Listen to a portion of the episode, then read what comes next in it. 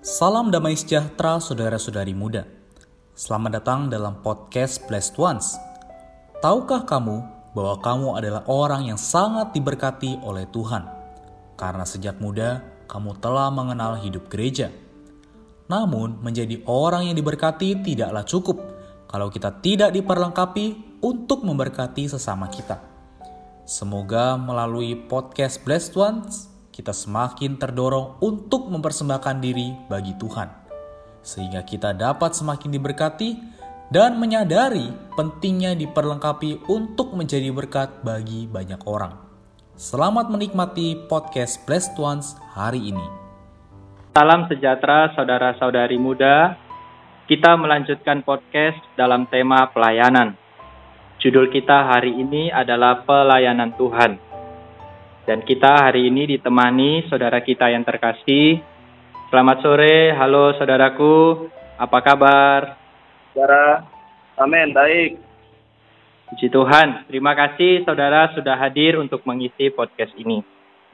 Saudara-saudari muda, bagaimana kalau kita terlebih dahulu membaca tiga ayat penting yang berhubungan dengan judul kita hari ini.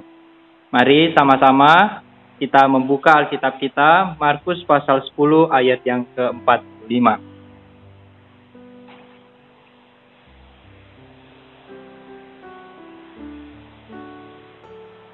Amin.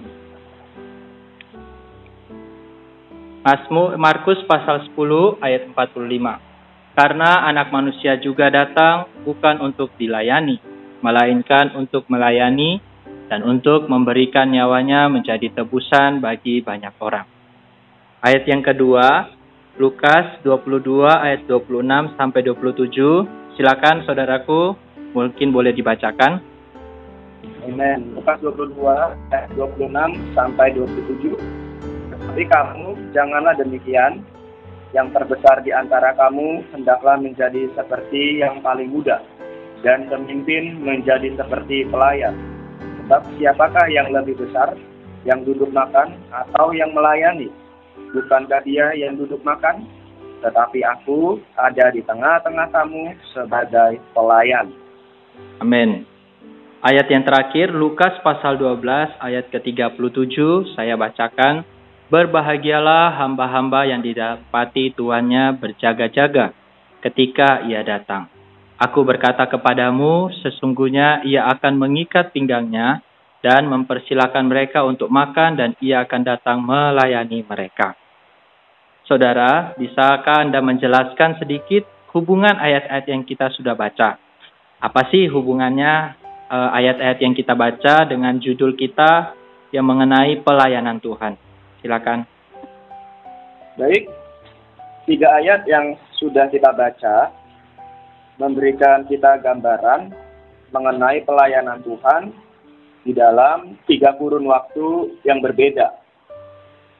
Yang pertama, Markus pasal 10 ayat 45.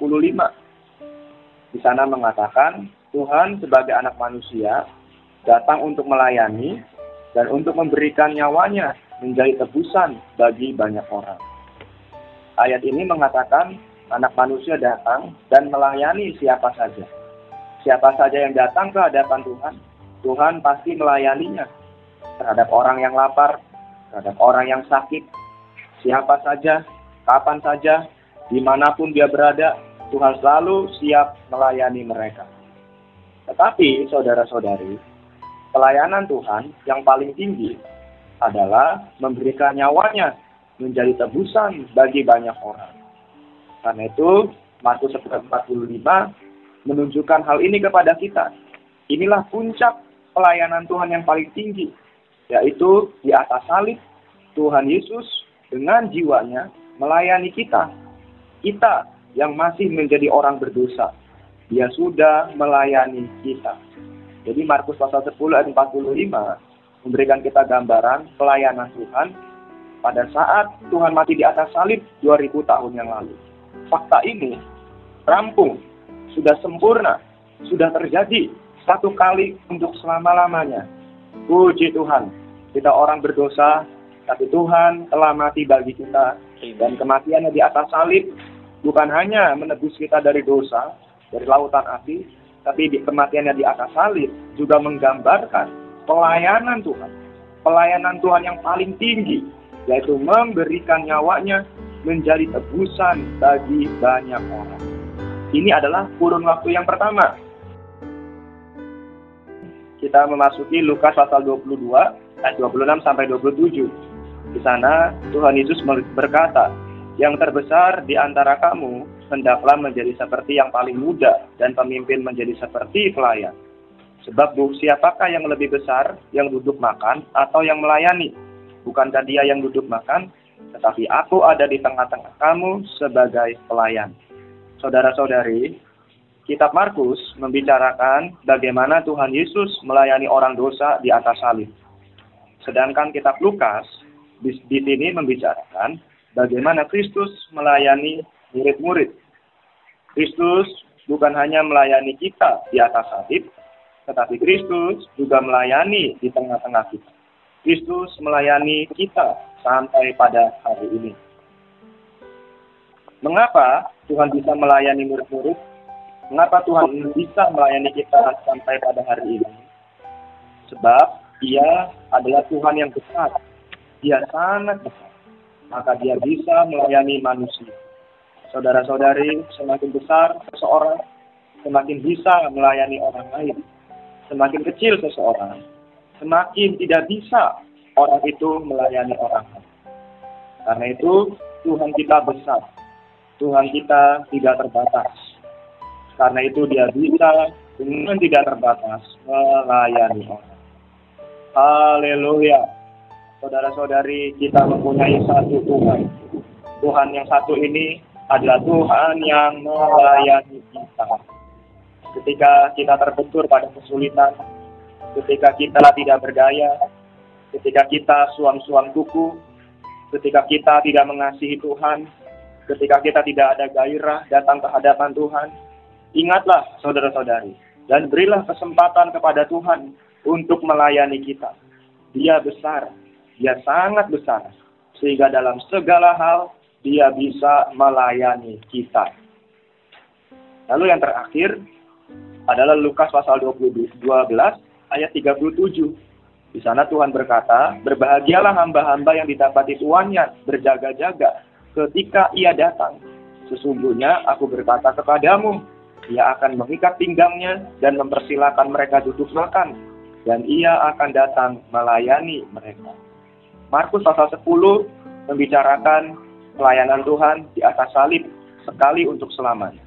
Lukas pasal 22 membicarakan Tuhan Yesus setelah mati dan bangkit dan setelah kita percaya menjadi orang jadi orang Kristen, menjadi anak Allah, dia masih melayani kita sampai hari ini.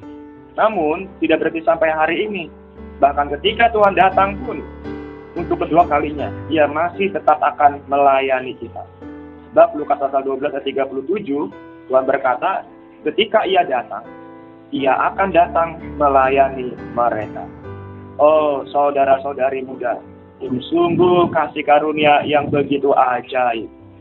Sungguh kasih karunia yang luar biasa. Amin. Tuhan berkata, kelak dia masih akan melayani kita. Saudara-saudari muda, tahukah Anda kita berhutang kepada Tuhan? Amin. Kita telah menjadi orang yang menerima kasih karunia dengan cuma-cuma.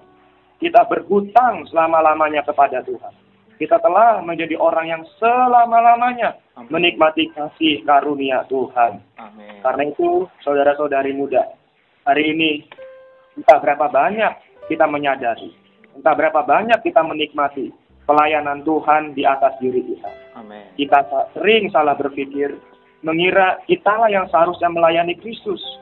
Tetapi tahukah Anda bahwa yang Allah dambakan, yang Allah perhatikan Bukan kita yang melayani Kristus, tetapi Kristus yang melayani kita, supaya kita bisa melayani Dia menurut pelayanan yang Dia berikan kepada kita. Amin. Puji Tuhan, saudara-saudari muda.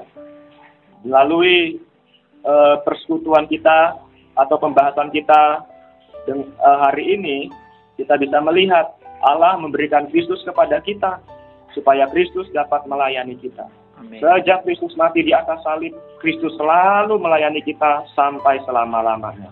Saudara-saudari muda, Hal ini meskipun tidak bisa kita mengerti, tetapi cukuplah kita nikmati. Cukuplah kita percaya, cukuplah kita beriman kepada Tuhan. Semoga mulai hari ini kita menjadi orang-orang yang senantiasa menikmati pelayanan Tuhan di dalam hidup kita sampai Dia datang kembali. Amin. Puji Tuhan, di melalui persekutuan kita, kita melihat bahwa Tuhan kita adalah Tuhan yang sampai hari ini terus melayani. Nah, sekarang mungkin saudaraku bisa cerita sedikit bagaimana sih di dalam pengalaman Anda e, mengalami atau menikmati pelayanan Tuhan di dalam kehidupan pelayanan maupun kehidupan keluarga maupun kehidupan sehari-hari. Baik, sedikit saja saya membagikan sedikit pengalaman di dalam pelayanan, di dalam kehidupan. Sering saya menjumpai kelemahan, sering saya merasa sering, sering saya merasa tidak bergairah, tidak ingin melayani Tuhan, tidak ingin merawat kaum beriman yang lain, sering tidak ada kekuatan untuk datang kepada Tuhan. Membaca Alkitab terasa tidak ada gairah, berdoa terasa tidak ada perkataan, melayani terasa tidak ada kekuatan, semuanya menjadi serba bingung, menjadi seperti orang yang berada di dalam tempat dan penjara yang tidak tahu harus berbuat apa. Tapi pada saat seperti itu, saya sering kali melakukan satu kebiasaan, yaitu saya selalu menyeru kepada nama Tuhan. Melalui menyeru nama Tuhan, saya mulai terbuka kepada Tuhan. Saya mulai berkontak dengan Tuhan. Saya mulai berbicara dengan Tuhan apa adanya menurut kondisi saya, menurut hati saya kepada Tuhan. Dan memang ajaib. Begitu saya mulai menyeru nama Tuhan, saya mulai terbuka kepada Tuhan, tiba-tiba di dalam batin ada kekuatan. Tiba-tiba di dalam batin ada tenaga, ada semangat, ada gairah, ada sukacita, ada sesuatu yang mengalir di dalam batin dan memberikan rasa puas, rasa senang, rasa gembira di dalam batin. Sehingga menjadi orang yang tidak lagi kebingungan, menjadi orang yang tidak lagi putus asa, tidak menjadi tidak menjadi orang yang lemah dan lesu, tapi menjadi orang yang bisa ada kekuatan, cita, datang kepada Tuhan, melayani Tuhan, Bahkan bukan hanya itu, di dalam batin pun saya merasa dipuaskan oleh Tuhan, dikenyangkan oleh Tuhan. Nah, karena itu di poin ini, Tuhan eh, melalui saya terbuka kepada Tuhan, saya berkontak dengan Tuhan, saya boleh menikmati pelayanan Tuhan di dalam saya hari ini. Amin. Puji Tuhan atas sebuah kesaksian pengalaman saudara kita. Semoga kita pun belajar belajar jadi orang yang kapan pun kondisi kita lemah, jatuh, kita boleh terbuka kepada Tuhan. Oke, jadi uh, saudara hari ini kan kita sebagai orang muda, ya kita tentu hari ini mungkin banyak pertanyaan. Uh, bagaimana sih sebenarnya jalan praktis atau langkah praktis supaya saya ini bisa mengalami pelayanan Tuhan yang hari ini? Nah, kalau untuk pelayanan yang lampau, saya mungkin sudah alami karena saya sudah jadi orang Kristen. Saya sudah percaya Tuhan, terima Tuhan, dosa saya diampuni. Tapi bagaimana saya hari ini di dalam kehidupan, di dalam situasi pandemi ini, saya bisa tetap mengalami pelayanan Tuhan. Baik, sebetulnya jalan yang paling praktis dan sederhana untuk bisa menikmati pelayanan Tuhan di atas diri kita adalah dimulai dari pagi-pagi hari. Pagi-pagi hari adalah waktu yang sangat terbaik untuk berkomunikasi dengan Tuhan, berjumpa dengan Tuhan, bersekutu dengan Tuhan, untuk menikmati pelayanan Tuhan. Sebab kita ratapan mengatakan bahwa rahmat Allah selalu baru setiap pagi. Rahmat ini membawa kita menikmati pelayanan Tuhan di dalam kita. Jadi hari ini saudara-saudari muda, kita perlu sama-sama terdorong dan maju di masa-masa pandemi, di masa-masa yang sukar ini, di masa-masa yang sulit ini, kita perlu sama-sama melihat bahwa meskipun situasi kita sulit, tetapi Tuhan di dalam kita tidak pernah berubah. Tuhan di dalam kita siap kapan pun, situasi yang bagaimanapun, dia siap melayani kita. Problemnya hanya dia, hanya pada di sisi kita, yaitu kita perlu belajar Memulai hari pagi kita dengan Tuhan. Memulai pagi hari kita dengan firman Tuhan. Memulai pagi hari kita dengan berseru kepada nama Tuhan. Kalau kita melakukan hal ini di pagi hari, meskipun mungkin tidak banyak waktunya, percayalah Tuhan akan mengerjakan pelayanannya yang real, yang konkret di dalam kita. Sehingga di dalam kita ada satu kekuatan, kepuasan, sukacita yang tidak terkatakan. Jadi menurut saya kita sama-sama perlu belajar hari ini memiliki waktu pagi yang terus bersama dengan Tuhan. Bersekutu dengan Tuhan, menikmati pelayanan Tuhan. Amin. Amin. Amin. Puji Tuhan. Terima kasih saudara atas sharingnya. Demikianlah podcast untuk hari ini. Saudara-saudari sekalian, semoga melalui podcast ini boleh terdorong untuk bisa hari demi hari mengalami pelayanan Tuhan yang sudah tersedia bagi kita hari ini bahkan untuk selama-lamanya. Puji Tuhan, Tuhan Yesus memberkati kita semua. Sekian podcast Blessed Ones hari ini. Kami akan kembali pada podcast berikutnya. Anugerah dari Tuhan Yesus Kristus dan kasih Allah dan persekutuan Roh Kudus menyertai kita semua.